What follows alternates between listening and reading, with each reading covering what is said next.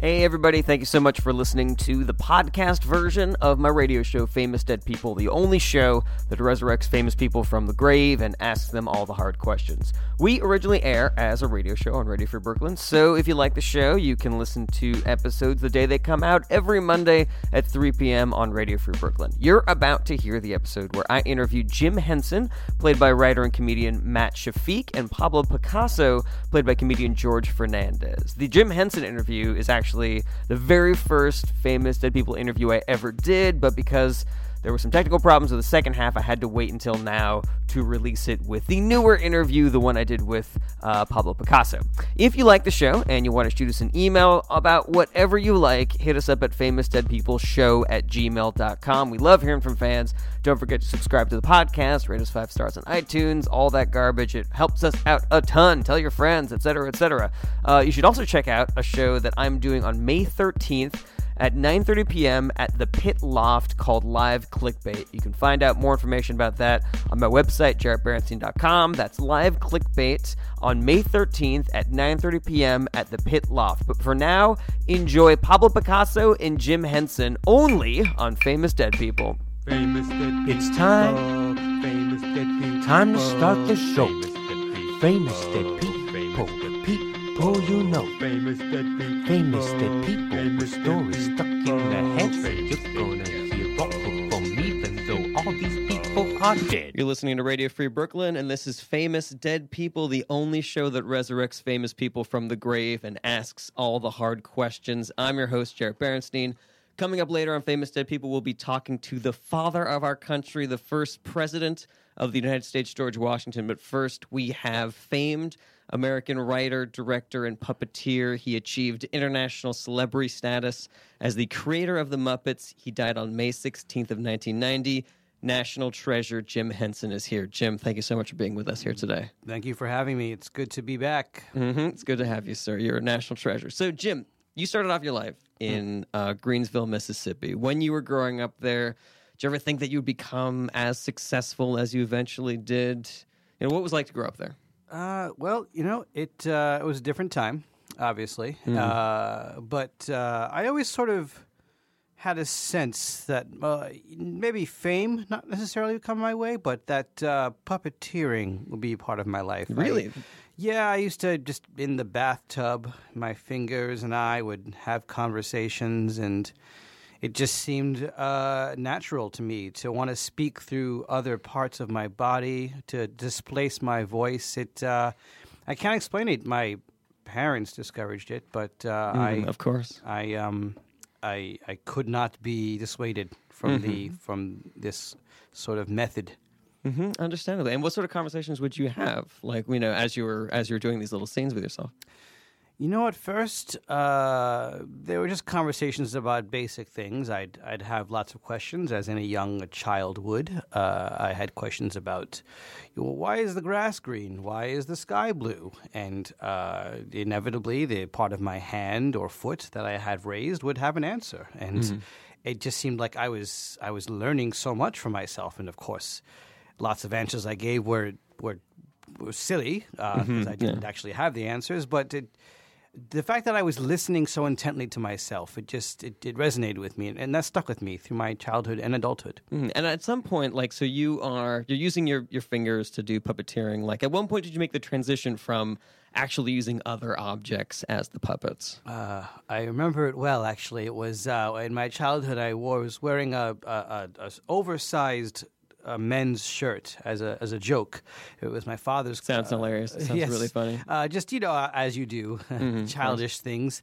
Uh, the sleeves were too long. Of course, they were my father's shirt, and when the sleeves covered my fingers, I made the long sleeves into a sort of uh, uh, uh, foolish man. I called it a foolish man on my hand, and uh, foolish man began flapping about, and and suddenly I was having a conversation, and and unlike my fingers and toes before, where they would just have my own voice, foolish hand had a voice, and it was it was dapper, it was proper, it was hey, you are a sinner. He was a, a, a, a very angry person, similar to my dad, not so strangely, and uh, then became that next phase of my life that uh, characters could come. Uh, by by by masking my hand in different ways. Hmm, interesting. So I'm sorry. You just want to clarify. Was it foolish man or foolish hand that this character? Was Oh called? no, foolish man! It was a man, man. on my hand. yes. Okay, all right. Now, I, do you see any connection between that character and some of the other characters that you created later in your life? Like, I'm thinking maybe of um, the eagle from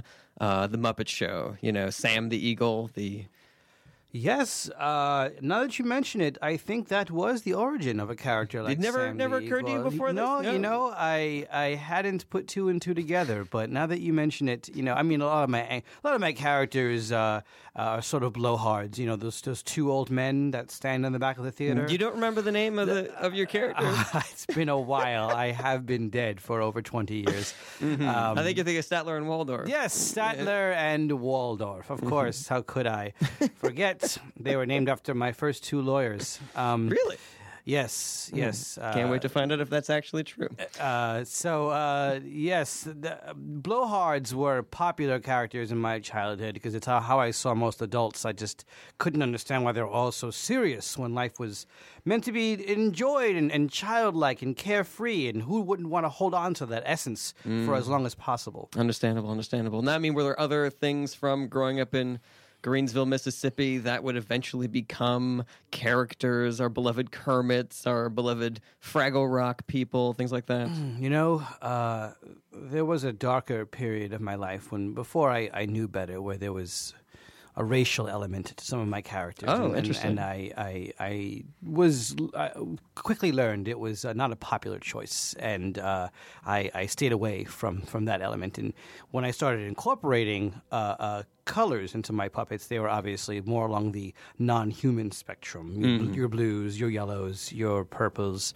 Uh, so that was uh, growing up in the South. You almost can't help but. Uh, Mm-hmm.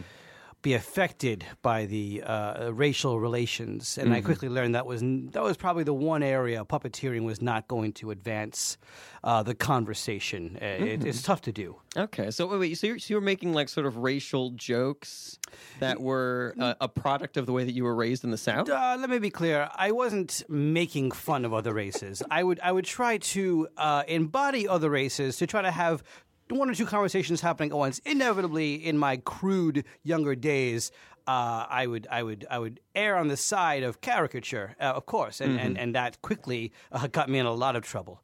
Uh, Re- set back, It got you into trouble in the South, or I would think they would be all for that, especially at that time. Uh, the, I had my fans. Uh, there were there were there were people who who enjoyed uh, caricature natures, but once I once I was doing it in class, uh, uh, uh, the more uh, enlightened, let's say, of the uh, teachers I had and. Uh, my, uh, relatives that uh, believed in racial equality and uh, other things, I, I think I learned that this was perhaps not the way to go. Mm, I'm glad that you learned that lesson. I feel like it's an important step for people in this Oh, society. to imagine if I if I grew up not learning that lesson, how different Mm-hmm. How things different like the Muppets could have Sesame been. Street. Oh, yeah. Kermit the Frog could have had a really terrible Asian accent. Uh, mhm. Oh, yeah. Uh, to think, uh, thank God. Yes, Thank God. Yes, a different world. We really, we really dodged a bullet there. Uh, now, as I was doing a little bit of research into your background, um, I learned that when you first were puppeteering, you were performing for more of an adult audience, like your show, The Sam, and Friends, and your recurring appearances on late night talk shows, like Ed Sullivan, for example. Do you have a favorite bit from that era when your work was a little bit more edgy and a little bit more adult? Yeah, you know, uh, yes, uh, I do actually. It uh, it was a a, a man, a a very stuffy man. Uh, So- that sens- I mean, that, that falls in line with the material that you've created in the past. You seem like that's yeah. you know something that you've worked with before. So this this puppet that I had, he he he he, he was he was balding. I'm a very very big fan of men losing hair. I, I found it a very funny type of puppet to make. It's, it's hilarious. It's a great joke. yeah, uh, uh, he he would sit on my arm and and we'd have conversations and and he would uh, vote to. He, he was saying that he wanted the government overthrown. That was his big thing. He wanted the government. The government is is a fallacy. He would say, and and and he, he would occasionally fought. The flatulence was a big part of it. You, you got a, a combination of the highbrow and the lowbrow. Um, but uh, overthrow the proletariat. He he had it was his his big catchphrase. Uh, went over very well, followed by, of course, a, a loud fart. hmm And this did this did well on like Ed Sullivan and things like that. Yes, uh, in fact, it was revolutionary at the time. Flatulence, in, you have to remember, in that, that era, uh, highly, highly. Uh, Yeah, we're talking about the mid to late '60s now. yeah, yeah, of course. I, think about how many farts you heard on television in that era. If you were alive then, I don't believe you were. Uh, but anyone who does think back that far, uh, highly controversial, uh, titillating, uh, the very definition of it. Uh, of course, and also overthrowing the government. Uh, this was uh, a, a, t- a tense time in our country for uh, the state of affairs. So, uh, yes, it went over quite well. hmm Okay, and so, but I mean, like that that part of the joke, like the throwing overthrowing the government, like did you use that to give this character a foundation by which the farts would sort of like reverse that expectation, or was that also part of the joke? Was that supposed to be hilarious too? Now that you mention it, uh, it really was just two disparate factors in my head. But had I given it more thought, it could have been a real uh, uh, uh, message. I think how how these sort of blowhards are just filled with hot air that can't help but escape from the the buttocks.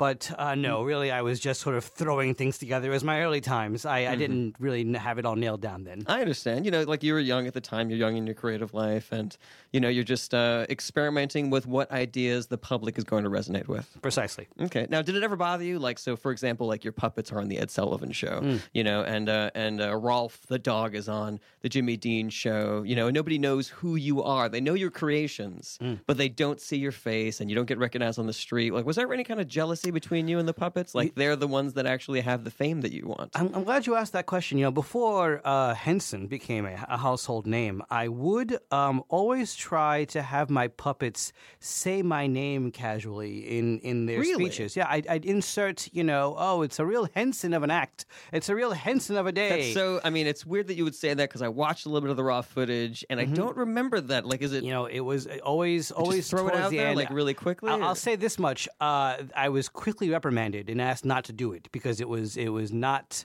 It didn't make any sense to anyone who didn't know my name. What is Okay. this word? Are you trying to create a new slang word? um, so they, uh, uh, uh, most archival footage, I imagine, wouldn't have it because it was never a- in any of my uh, more refined acts or the acts where the the upper, the higher ups had their say. They were very carefully watching me and discouraged me from doing it. But I would uh, occasionally have an accident where my head would pop above the frame Okay. ever so slightly. There, were- I there did were- notice that a few times. I there saw a little bit of that in the archives. always an accident. You'll notice Mm-hmm. I'm putting my fingers in quotes right now. Uh, but uh, I knew what I was doing as a professional. I did not ever uh, need to show myself, but it was a little way to remind the audience that there is a man down there, and that Mm-hmm. man is the creative uh, person behind all of this. Hmm. Oh, interesting. Uh, so, so you, this is something that you attempted multiple times. You know, were you ever reprimanded for showing your face on screen? Uh, you know, uh, uh, the head. Uh, most times they would let fly. They would assume, just sort of. I, I was, I was not as professional as I could have been. Uh, a couple of times, I, I would uh, have my hand up, uh, uh, the, the, the, get my full elbows up there. Uh, uh, reprimands were common in those early days, but also it was the early era of television. Lots of other things were, were happening, and on the grand, the grand scheme of uh, uh, flagrancies on television, mines were relatively minor. Let's say one, like one out of every hundred appearances that you have on television. How many of those appearances are you trying to get your face on screen? Let's say one out of a hundred. One out of a hundred, uh, sixty-five. 65 times. Like you would just you just pop up your head just so that people would see what you look like. Yes, or or I drop the character's voice and just do my voice. Uh, there are lots of subtle ways to uh, just briefly distract the audience from, from the character and narrative, which, as an artist, is is a general no no. But uh, I am a bit of a narcissist, and I just had to, you know, it's no coincidence. Jim Henson, my name got attached to everything I did from now now on Henson Productions. Yes, that's right. Uh, you know, uh, I, I had a puppet briefly named uh, just Jim Henson, and it was a, a, a puppet of me, and he never quite caught on. Can you talk a little bit more about Jim Henson? The Jim, oh yes, I like would- what he looked like I and would, things like that. I would love to. Uh, he was a very, very close approximation of me. You know, I'm very tall. Mm-hmm. I'm a tall. He was, he was, a, he was a tall puppet, uh, and he uh, had strong, a strong upper body. Okay. Uh, the long hair that I, I, I'm known for, Mm-hmm. and um, he he himself had a smaller puppet on him.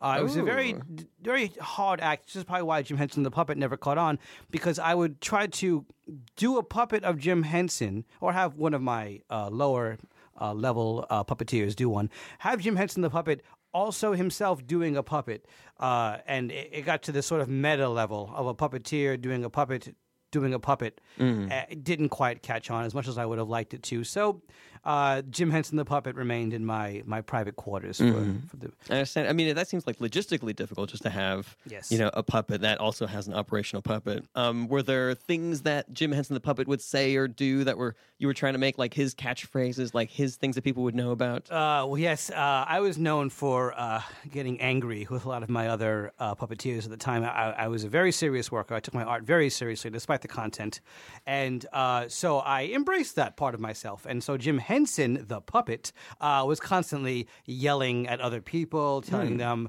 uh, "Be professional. Uh, take this more seriously." Uh, and uh, uh, again, character did not go over very well, but I'm I'm proud of the work I put into him, and I, I, I like that. I was able to laugh at myself. Mhm. Did you? I mean, did you personally think that was funny? Like to yell at your employees? Like, I mean, through the puppet, of course. Mm, yes, you thought that'd be a funny bit. Let me be clear. Jim Henson myself, when he was under the table yelling at his underlings, uh, was very deadly serious when he would tell them to take this more seriously and to do the work that they've been asked to do and to not take any liberties with Miss Piggy or, or anyone else. But uh, Jim Henson, the puppet, of course, being a caricature of myself, uh, you know, he, he he is meant to be laughed at. He is, of course, taking the job very seriously. Now, I, I I understand you're going to say, isn't there a disconnect there? Do you not see how this is showing that you yourself were too serious? And no. Puppets and people behind the puppets are two different people, and the way they speak and what they say take on very different meanings, I regardless of the context. I understand. You're getting a little agitated here. I don't think that we need to have that kind of energy. Okay, yes, no, sorry, sorry, sorry. Now, I, I, I did a little bit of research Mm. uh, into some of your work pre Muppets, and I didn't realize this, but you were uh, nominated for an Academy Award in 1966 for a live action film called Timepiece. Mm. And that's, you know, obviously a bit of a deep cut for, you know, other fans of Jim Henson out there. Like, you tell us a little bit about that, sh- that nine minute film that you made? Like, what the story of that, Well, that, that uh, movie is? Yes, of course. I went into, I had a phase very briefly uh, where I was obsessed with clocks. And uh, I couldn't find a way to work it into any of my acts. So I said, uh, okay, you know what? Uh, fuck it. Let's. Let's go with a, uh, a short film. And uh, the film was a room filled with different uh, types of clocks uh, grandfather clock, uh, a little pocket watch, and uh, of course, the, these, these, these, these clocks were, were non living, but we added voices to them. So the clocks would all be sitting in the room, ticking and talking and dinging and donging, and we'd have uh, uh, our actors just hanging out kind of behind them or underneath them somewhere else. They weren't puppets, but uh, we gave them all voices. They had a conversations. Can I, I just pause you for just one second? Mm. All right, because I'm noticing like this is a live action movie that you've made, Mm-hmm. and yet at the same time you have tried to make it as puppet like as humanly possible. is that fair assessment? Would you Uh, say? you know, uh, I in a certain way, I can't escape the essential trapping I have when I, I just think that human watching a human speak is one of the most boring things uh, an Really? artist can try to accomplish. Yes, I just it's it, we we just every day we're talking about coffee and weather and and politics and this and that and, and a clock. What does a clock have to say? Right? What does what does a frog have to say? I just I think there's an endless depth to this conversation that we will never be able to truly answer, but we can try. So yes, uh, you, uh, uh, Jack Hughes, uh, I have been accused of of following this one act of of speaking through other things, and yes, that's what I did in my timepiece short film. And the clocks boy, do they have a fascinating conversation. And wouldn't you know it, it wasn't about time at all. Mhm. No, no, I can understand that. I mean, do you do you have some sort of like a uh, I don't know what would you say uh, uh, an an admonition for you know movies that have people talking instead of characters and You say admonition, I say hatred. Oh, I, I, okay. I, I despise uh, most of the film. I lost to, I believe, was just uh, human actors blabbing on about I don't know pregnancy or something. I, I just don't. I I just I find it droll. It, it it it angers me. This is how far we've come. What year is this now? 2016, and and I look at the trades, and this is still what most films and movies and television is about. I, we have we, we've regressed, if anything. Sorry, I'm getting angry again. no, no, I I hear it in my voice. It's something that you're very passionate about. yes, thank you. And uh, I don't want to stoke those fires, but my next question is actually about your time on the first season of Saturday Night Live. Uh, this is another thing that people, probably a lot of Hmm. Jim Henson fans aren't aware of. That 1975, you had a segment Hmm. on the very first season of Saturday Night Live where once a week you would do thing with puppets where they would make vulgar jokes with a lot of sexual innuendo called the Land of Gorch. And uh, this is, of course, while you were still at Sesame Street. So, like, what was the inspiration for that segment? Well, you know, uh, uh, uh, they came to me uh, with the premise of Saturday Night Live. Oh, a bunch of not ready for prime time players, right? That's what they called Ca- it. yeah. Catchy, catchy uh, phrase. Uh, you know who's even less ready for prime time? Gorch. Ooh, okay. and uh, uh, and his fellow puppets. Now, again, I, I hate to harp on this matter, but uh, you cannot get any less prepared for primetime television than a, a, a, non-human, a puppet of some kind, a, a humanoid puppet, or a talking orange, let's say, or a uh, an oven. Uh, I had An oven? There was an oven character I have who was always so hot, and uh, he was just begging everyone in the room to lower the temperature. Mm-hmm. Now, um, they let me go after the first year. Yes, and, and yes, I that's, saw that. That's that's fine. I I, I- I understand. Uh, the, they valued my puppets for their educational purposes more than for their, uh, I guess, dark humor. And perhaps I didn't go dark enough. Perhaps Mm-hmm. Well- I didn't get into how the oven was allowing others to die inside of him Hmm, okay. uh, in his off time, and how perhaps he liked uh, having others die inside of him. You know, I didn't, I didn't pursue that route as hard as I could. Uh, Lorne Michaels uh, was not a fan of that particular bit. Uh, but yes, I don't regret it. I, I think there's still a future for a not ready for prime time Puppets, but we'll see what the future holds. hmm No, man, one of the things that I read about the segment was that it was universally hated by everybody else on the cast, and people really dreaded writing for it. They dreaded being a part of it. Like, would, would did maybe this stoke some of that hatred that you have for live action theater, television, and film?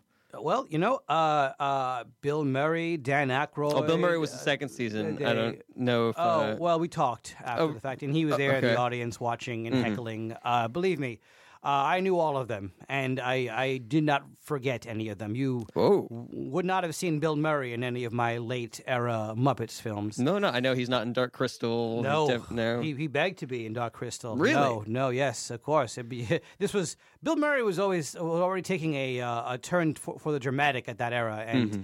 as my uh, as you have read, my Muppets my, my Muppet movies have taken had taken a uh, darker turn in the in the in the 80s. Mhm, yeah. Uh, but no, I would not let them. Those comedians, uh, they were they were stuck uh, in their in their silly films, their Caddyshacks and and whatever else, their Ghostbusters.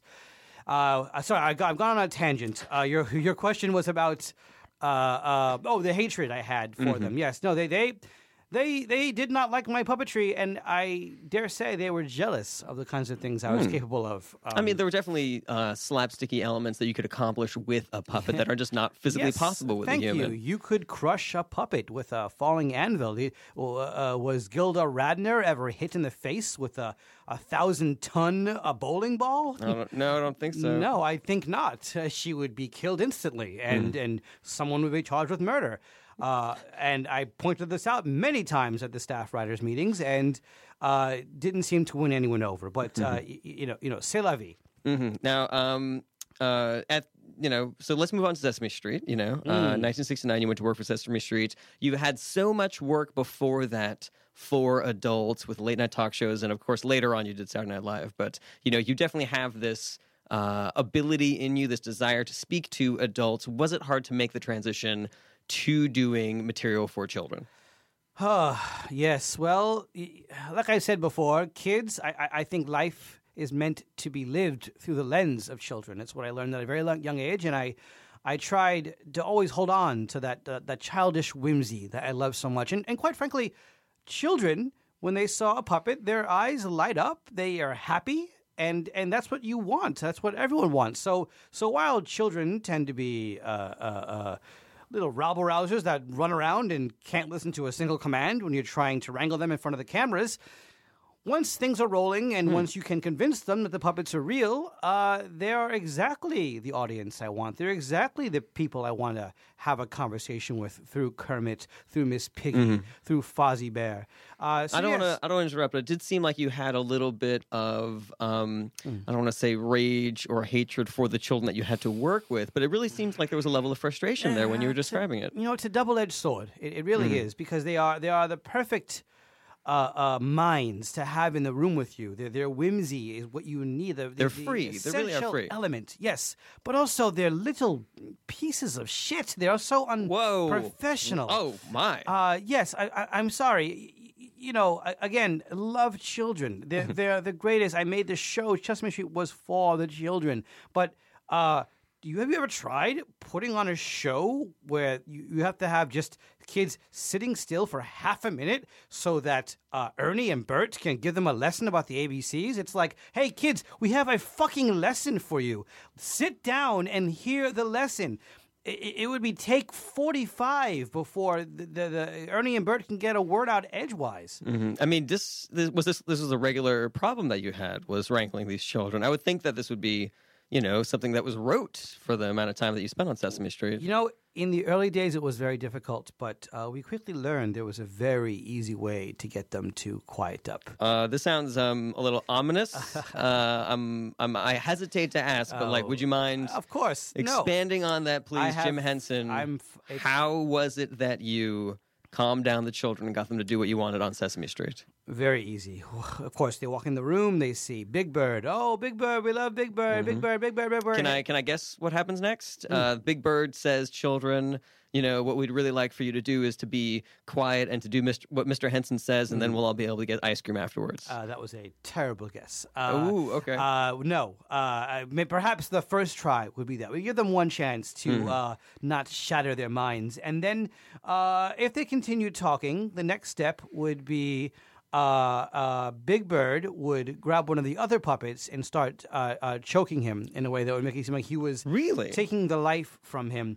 And you would have Big Bird choking one of the other characters yeah, in Oscar Sesame the Grouch, Street. let's say he, he'd grab Oscar and grab Mm-hmm. I mean, him by ex- his little explains the Grouch, Yes, obviously. yes, origin stories if you prefer. uh, so, uh, and then the puppeteer holding Oscar would slowly remove himself from the puppet. So the puppet would, of course, the life would drain from his eyes. Uh, he would go limp, as any creature Mm-hmm. The would. arm is the life of the puppet. Of course. And without an arm, the puppet is just a, a body. And so the Oscar the Grouch would go limp, his eyes would fade, and uh, the children would believe that Big Bird had just murdered Oscar the Grouch. Oh my God. That was phase one. Oh, Uh, there, that were, was there were more steps than that. if the children at that point still just weren't quieting down, hadn't just uh, uh, given themselves in to our instruction, uh, the next phase, of course, would be Big Bird would remove his head. And, wow. And now he's just a person in a giant costume. The kids would not know what was going on there. Their childish dreams were shattered. They could no longer. They now knew. That sounds that sounds traumatic. I'm sure a lot of the Oh, children probably needed therapy much. after that. Generally, what would happen is uh, this was a more drastic measure, and we lose about seventy percent of the kids would, would no longer be be up for being in Sesame Street because the entire uh, uh, wall had come crashing down on them. Oh, interesting. But the ones that stayed, they would be compliant, and you'd be able to film with them. In theory, they'd basically be uh, they'd be docile. Uh, Okay. you know, so sort of uh, confused that uh, they would just whatever we had to say to them, they would just absorb uh, at that point. Uh, Mm-hmm. If I were if I were to show you an old episode of Sesame Street Mm-hmm. and like there'd be like a shot of a child, like would you be able to say like, oh, that's one of the children that we Oh, yes. that we scared? You know, Yes, like can you I've- see something in their eyes or something? Yes, I I learned the faces. Uh, I learned what their eyes look like when uh, all all when they've had to grow up suddenly in the Mm-hmm. span of the hour they spent on my set. Uh, I know that face and I know it well. Oh, this has been very illuminating, uh, Jim Henson. Um, now, lastly, I understand I that. didn't get to phase three, by the Oh, way. I'm- I'm so there sorry. was I'm uh, so sorry. phase three there was a where Cookie. Mm-hmm. Monster would choke on a cookie and die. Uh, that was the final, most traumatic phase. And I hope you uh, don't mind me saying it seems kind of like a denouement Uh-huh. from what's happened already. It seems like everything else was worse than that. Well, it was really hard to top uh, the choking of Oscar the Grouch. Um, Mm-hmm. and then and then Big Bird taking off his hat and revealing that there was a man inside. Yeah, yeah. Uh, Cookie Monster was more just was it you you you still want more? You want more? It was more a- more a, a, a, a fuck you than a uh, actual heightening, if you will. All right, that is Mind Jim you, I never cursed in front of the kids. Oh, that no, was a big no no. Mm-hmm. Um, but yes, sorry, you were saying. Uh, I was saying that I like to wrap this up, this interview. Um, I understand that towards the end of your life, you were hard at work on the sitcom Dinosaurs, leading up to your eventual death. Like, how do you feel about the way that that show developed and eventually ended before you uh, before you passed away? Uh, you know, I, I I didn't get to see the finale before I passed away, but I hear uh, that it ended with the uh, the ice age starting and all the dinosaurs essentially being doomed to die. Uh, which was my original vision. That was my original note I had passed along when I was uh, in the early stages of planning this show. I said, no matter what happens, the second you get the word that the show is going to be canceled, turn it dark, make it as dark as possible. Uh, start killing off the dinosaurs slowly. I, I understand they didn't have time to do this, so they just ended it with a newscast about how the future looked grim for the dinosaur family. All right. Well, thank you uh, so much for being with us here today, Jim Henson. Uh, we're going to take a short break, but when we come back, we'll be talking. People, famous dead people, famous dead people, Hey, everybody, just want to take a quick break to remind you to subscribe to Famous Dead People on iTunes or on whatever app it is that you're using to listen to this show. Uh, if you're so inclined, rate us five stars, leave a comment. You could tell us how much you love us or hate us. I love constructive criticism. Uh, that stuff helps us out a ton. Tell your friends about us. Get your friends to listen to Famous Dead People. I would really appreciate that. And uh, hit us up at Famous Dead People Show at gmail.com if you want to shout some criticism into my electronic face, or if you want to hear a specific famous dead person on this show. I want to hear from you guys. I want to hear that you're listening. I want some feedback. Damn it.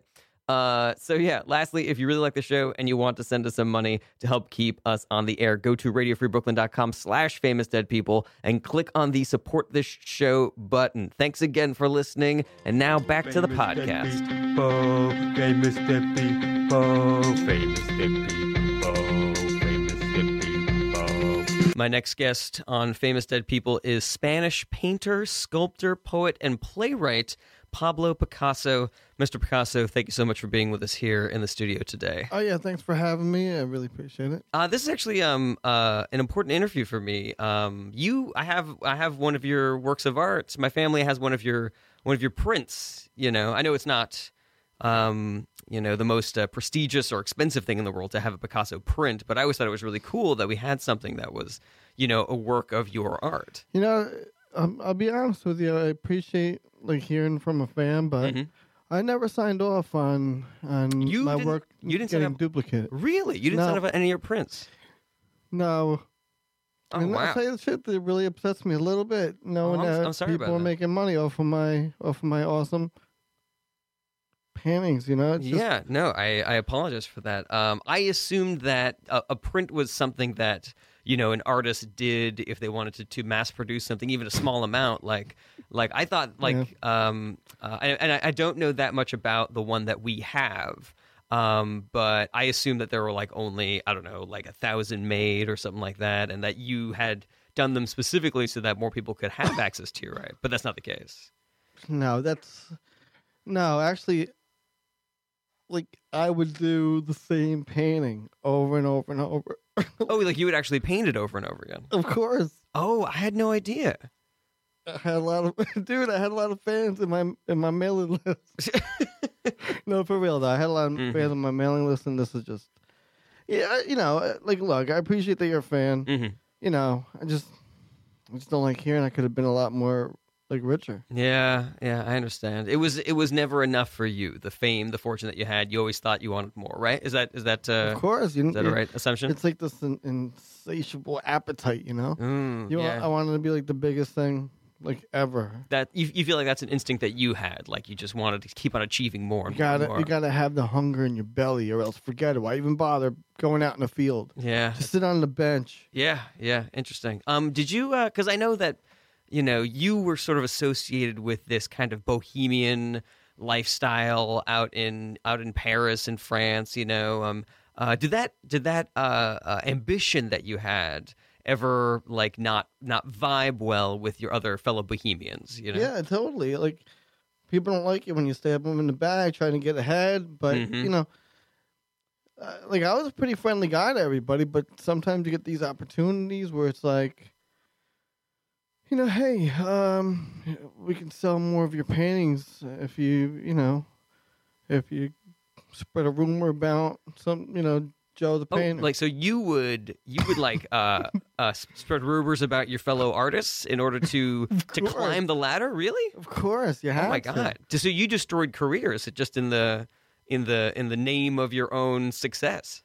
Yeah, uh, you know, you feel like you feel bad about it, and that, like Mm-hmm. you know, hindsight being twenty twenty, you kind of feel bad about it. But like, you got that hunger, man. You you Mm. want to be the best, and Interesting. and if Joe thinks his painting of like, uh, he had a painting called uh, Lisa's belly, and Mhm. it was just a, a painting of like some girl's belly, and and it was getting a lot of play, and and I, I just couldn't have it. So it's a bit of rumor that he kills cats, and Whoa, really? oh yeah, people love cats too. There's, Yeah, like, so that's many right. cat fans. Did you? So do you remember that painter's last name that you that you whose career you ruined with this cat cat killing uh, a rumor? You said it, his name was Joe. Is that right? Yeah, I don't know. You kind of say it pretty aggressively when. You, Oh, I don't want to. I don't like, want to yeah, seem like I'm know- judging. I'm just. Uh, I'm trying to. I'm trying to adequately um, describe what you know. What what you've just the information you've just given to me. yeah, it was Joe Wartenberg. Joe Wartenberg. Um, I don't know. I don't know if anything ever came of him, but I mean, it sounds like you did. You did away with him just with this rumor that you spread. Yeah, like nothing. He, he just couldn't recover. he just couldn't recover. I mean, it's a big deal. A lot in that area. A lot of people had a lot of cats. Like, Mm-hmm. like nowadays, people will think you're crazy if you have 50 cats. Oh, the the cat lady, she's got 50 cats. Like that was normal. That was like Mm, yeah. people always had like so many animals. So you're talking about like when you were living in in Paris and in other parts of France in like the early 1900s, people just had cats. dude. I mean, you make it seem like it's crazy, but it wasn't. well, I mean, by then. today's standard, yeah, Yeah. maybe. But I just want to I want to understand the historical context behind you know your life back then. Yeah, no, it was cool. It was cool. Like everyone, like everyone's cool with each other, you know, Mm-hmm. and everyone like supported each other. I used to go to like different galleries for people, but like once they started getting like a name, just had to put them down. Yeah, I got it. You Yeah. you you you got to protect your spot on the throne. Yeah, you got it, and it's it's tough business. People are always like trying to one up you. Mm, Like yeah. I, I had a um a painting. I, I, I tried to put it out. It, it didn't really come out. I wasn't really happy with the end result, Mhm. and it was called like Patty's Patty's Smile, Patty's smile. Okay.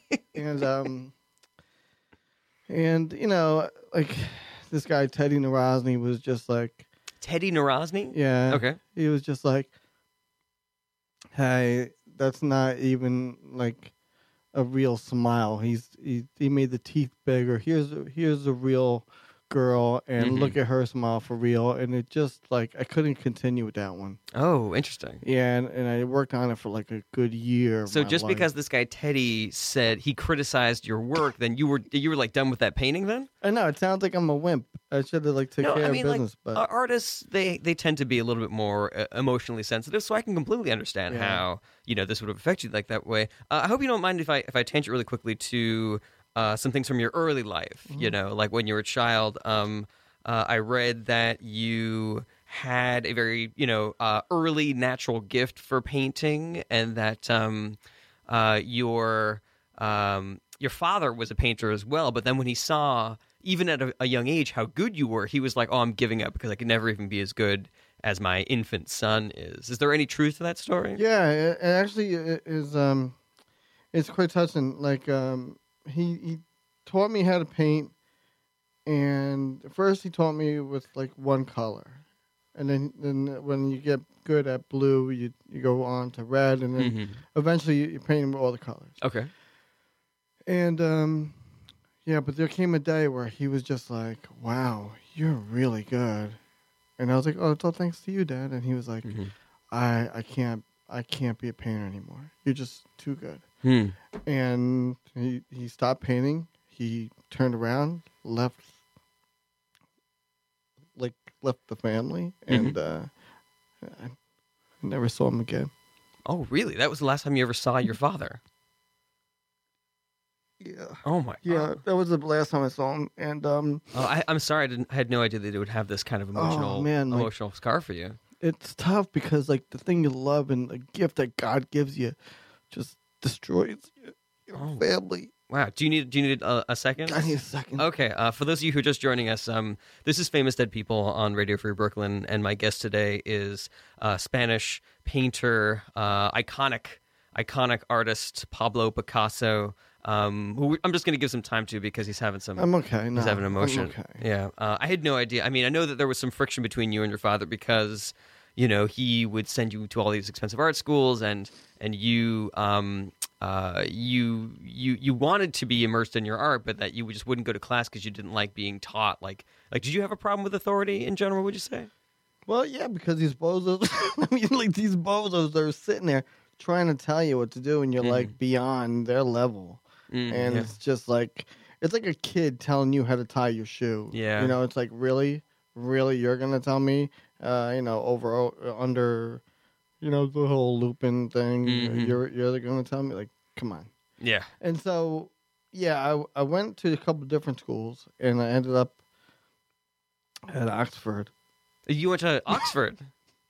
Dude, yeah, I totally went to Oxford. Oh, I, I that's not even in your Wikipedia anywhere. That's incredible. What Yeah. uh, what were you studying at art? Were you were you studying art at Oxford? Painting. You were studying painting at Oxford. Okay. And uh, did you have a similar experience there, where where you felt like you were better than all your teachers, so you felt like you didn't have to, you know, go to class or try or listen to what they were saying? It was, yeah, it was cool. Oxford was really cool, um, and and teachers were pretty good. There was one teacher that that I really learned a lot from, Mm-hmm. and um, his, we called him Frenchie. Mm-hmm. Frenchie.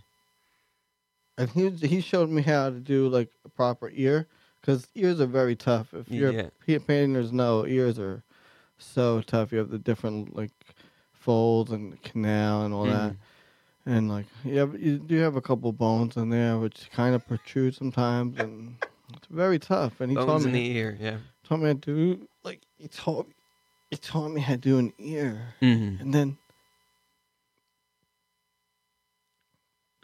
Then I- he died. Are you? Oh my God! Oh, you're having another emotional moment, Pablo Picasso. Wow, I had no. See, this is just. Uh, I hope you don't you don't mind me saying so, but like here on Famous Dead People, we. I, I just have never had somebody had such a strong emotional reaction to stories from their own past. So, you know, if you need a moment, like you know, I'll. No, I'll, I'm good. I'll I'm see what I can do. Uh, I'm good. No, it just wow. hit me hard because there was one guy I could really learn from, and I thought mhm. we'd have a long time together. You and this uh, Professor Frenchie, Yeah. you call him. Yeah, Frenchie. Wow. Good old Frenchie. hmm Well, let's let's move on. I don't want to, uh, you know, I don't want to uh, continue to stoke these these fires of yours. Um, It's a problem with the gift that you get from God. hmm It, it could be a blessing, and sometimes it just could destroy your whole life. Mm. You feel like your artistic gift maybe is what contributed to this man Frenchie's death. I think. because, like, he was in perfect health before he showed me how to do How to know, do ears. the ear bone. hmm and uh, and you know, and right after that, I remember we spent 36 hours straight just doing one ear canal, like the one canal, hmm and it was just so exhausted. But he didn't want to stop. He was like, "You're so close, hmm Picasso." For, Mm. Forget it. I mean, he was Mhm. so close, and then he was just so exhausted. He just dropped. Wow. And then like I I didn't know what to do. I'm just a kid at that point. hmm So I was like, "Help! Somebody help! Help!" And you know, people were just like standing, but nobody did anything. Mm. Nobody did anything. Wow. That's why, I, like, I just like to say, like, if you see something going down, please help that person. Yeah, help that person. If you see something, say something. That's Pablo Picasso. Mm. Anyways, uh, moving on. Sorry, I don't want to uh, continue to make you cry here. That's cool. Um, in the early 1900s, uh, sorry, in the year 1900, uh, you move to Paris to uh, and and you share to paint, and you're and you're sharing a room with a friend of yours named Max Jacob, and you guys are basically living like in extreme poverty, like sharing uh, this one tiny room together. Does that uh, that this rings a bell? This this uh, this fate this this this part of your life? yeah, totally. Me and um, Jacob, like, we would we would do. Uh, uh, um, we call them painter sandwiches, and uh, Painter sandwiches. you take like your hand and a piece of bologna. You put the bologna like with one stroke on top Mm-hmm. of your hand, and you eat it out of your hand. Uh, because the- you couldn't afford bread. Is that? Uh, Yeah, we couldn't afford bread. I mean, bread was cheap back then too, but we were just Mhm. so poor, mhm, and um, so we just ate painter sandwiches all day. Because you know we got the bologna from the deli next door's dumpster. Mm-hmm. Oh, you you would like dumpster dive for food? Like you you were that poor? You gotta, you gotta. And um, but you know, Jacob was cool man. He was like always like, oh, really love this one. Really love this painting. Oh, so he, he would he would talk about your paintings and he would say like, oh, I, I love this one, I love that one. Yeah.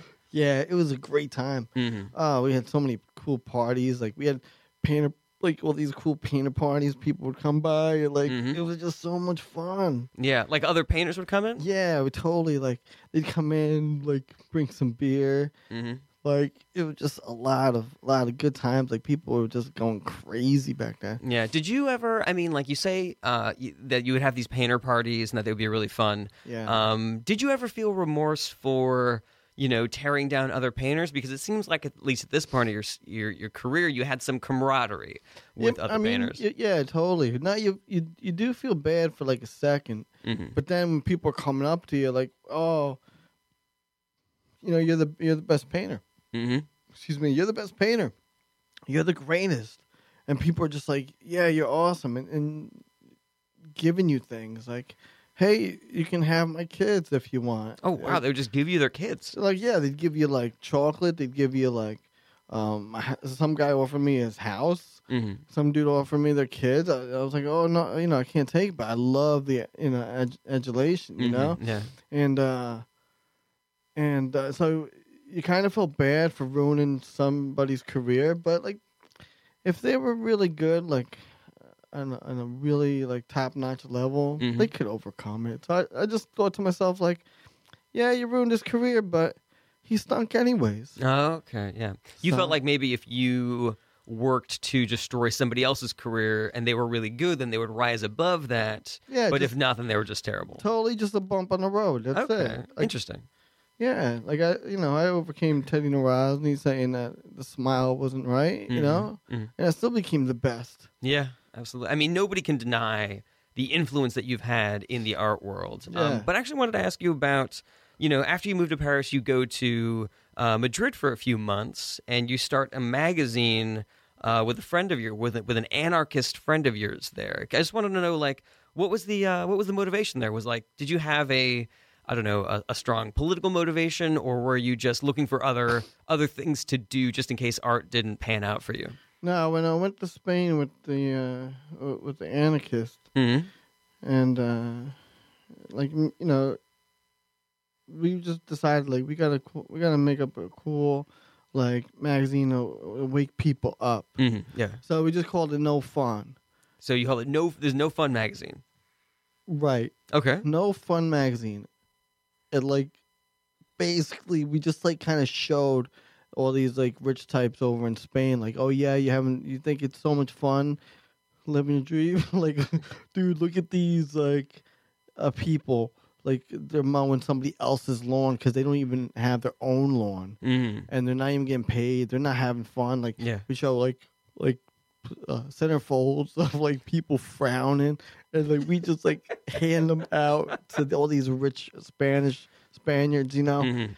and uh, you know it would like some people would get on board and like actually like start giving to charity, Mhm. and some people were would it would just ruin their day. Interesting. Oh wow. Did you feel like this uh, this magazine was effective at at maybe changing some minds? Like maybe some rich people were like, "Oh, uh, I'm I'm so ashamed of what I've done." I think so because at that time, like some some people, some Spaniards were like kind of like supporting me a little bit by giving me some money for my paintings, Mhm. like because I needed like really cool paints, Yeah.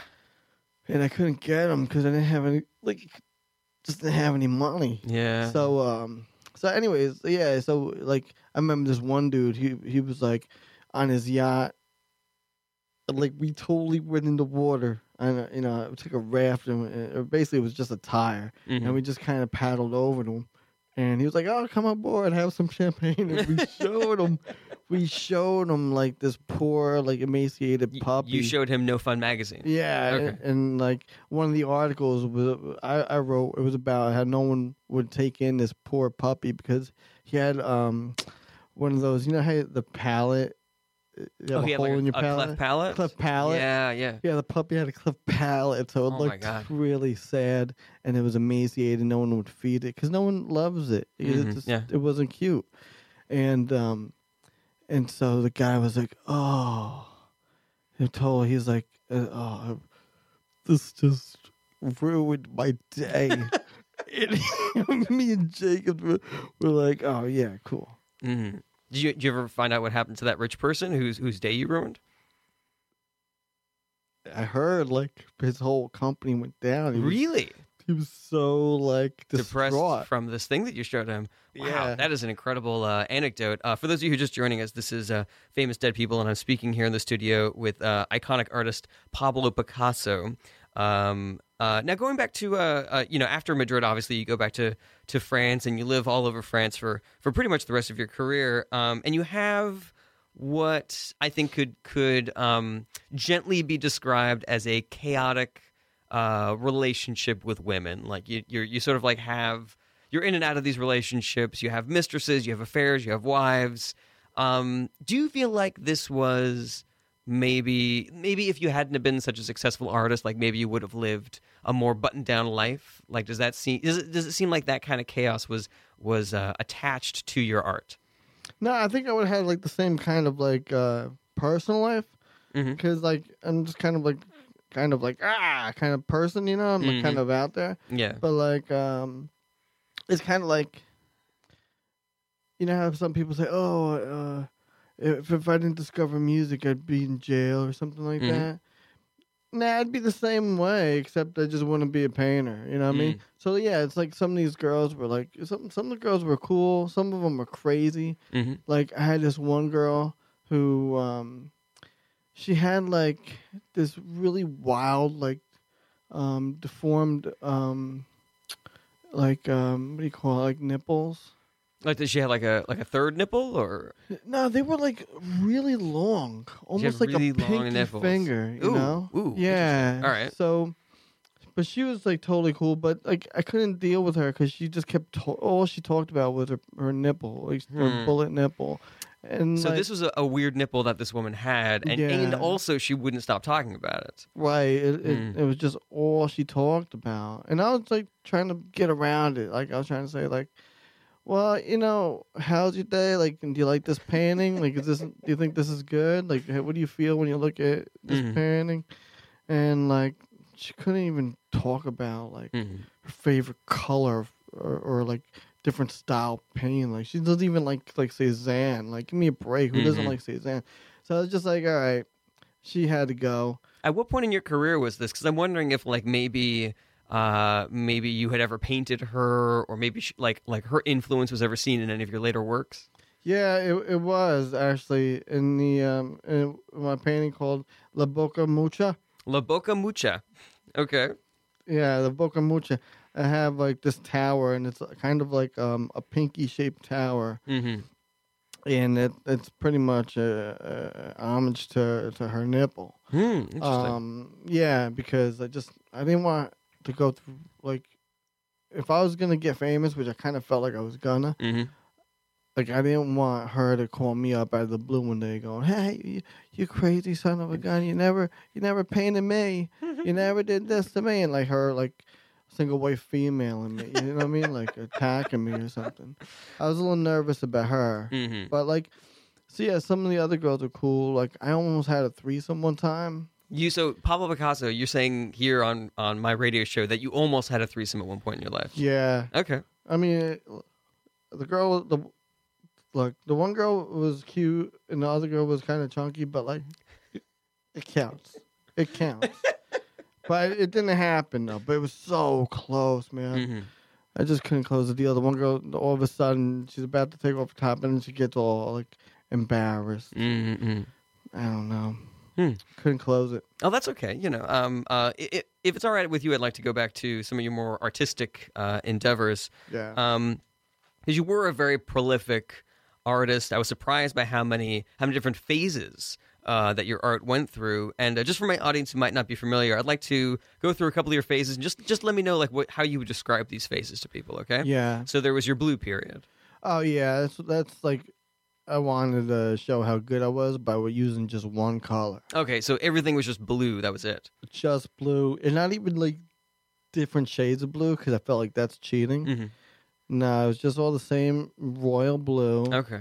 and I just would paint like anything and everything. And the problem with that phase I found out was like after you paint like a hundred, hundred of them, you start realizing like it's very hard to to show depth when everything looks like the same color blue. Mm, interesting. Yeah. Um, and then also after that was your rose period. Oh yeah, that's when like everything was like um like a happy a happy paintings like Mhm. and I would write like coming up roses. So you you would put words in your paintings. yeah, on the upper right Mhm. corner, coming up roses. Like and everyone was happy, like a dog being fed. Mhm. Um, there was one of a, of a baby crawling to its mom. There was another one of like kids like playing Mhm. catch and Mm. like being happy. Mm, interesting. Yeah. Um, and there was also uh, you had a period of cubism. Would you mind describing that as well? Oh yeah, yeah, yeah. That was like you know that game Q*bert. Oh, the game Q*bert.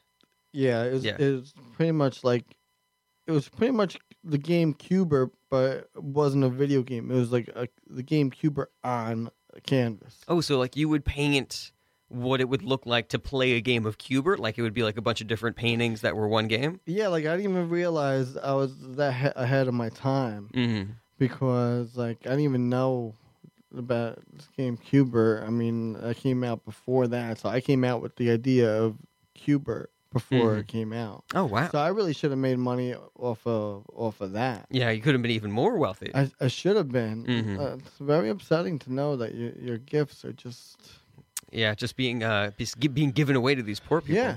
It's interesting. I mean, it, it seems like you you made a transition at one point in your career from caring about uh, you know poor people, being a bohemian, living in living in poverty. Your your magazine, No Fun magazine, showing pictures of of uh, sad puppies with cleft palates to to rich people to bum out their days. But then now it seems like like that's the lifestyle that you're uh, that you're drawn to is this um, you know uh, extravagant uh, lifestyle. Like like you're saying, you, you've been saying a couple times in this interview that you wish that you had been richer. Like like don't you have any of that empathy for when you were a poor person?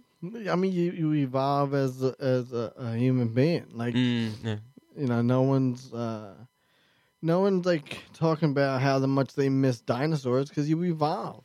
You know, you don't you don't care about like when you back when when we were cavemen, Mhm, right? 'Cause you don't go out dressing with a loincloth and like beating tigers at the zoo with a club because you evolve. So the same thing with me. Like, yeah, I was poor, but what do you want me to do? Stay poor for the rest of my life and eat painter sandwiches all day? No, no, I completely understand. I want I want to be rich. I want to like use my money to party and like buy stuff yeah. and maybe you know it'd be it would have been really cool to have my own reality show. Mhm. Um, just showing like like um, hey, you know, it's not all like super cool and and exotic and erotic being a painter. Mm. But it would have had a happy ending. It would have been like Mhm. you know, you would have saw, saw me becoming Pablo Picasso. I, Yeah. In fact, I should I would have called it that. becoming Pablo Picasso. Oh, That's interesting. right. Yeah. Do you think like that's what you would be working on now if you were alive? Because you were so prolific and your art was always changing and evolving. If you were active today, Yeah. do you think that you would be working in, as you said earlier, like the reality television medium or other projects that you maybe uh, would be putting your efforts towards? Yeah, I'd be doing a few different things. I'd Mhm. definitely be doing like movies because you make a lot of money Mm-hmm. doing movies. Even like horror movies, you, you get money on. You know. Did you have an idea for a horror movie that you maybe would want to do? Oh yeah, totally, totally. Mm-hmm. It was um basically like whenever it would be filmed all filmed in one house. Mm-hmm. And like whenever you see people having sex, they get they get totally killed.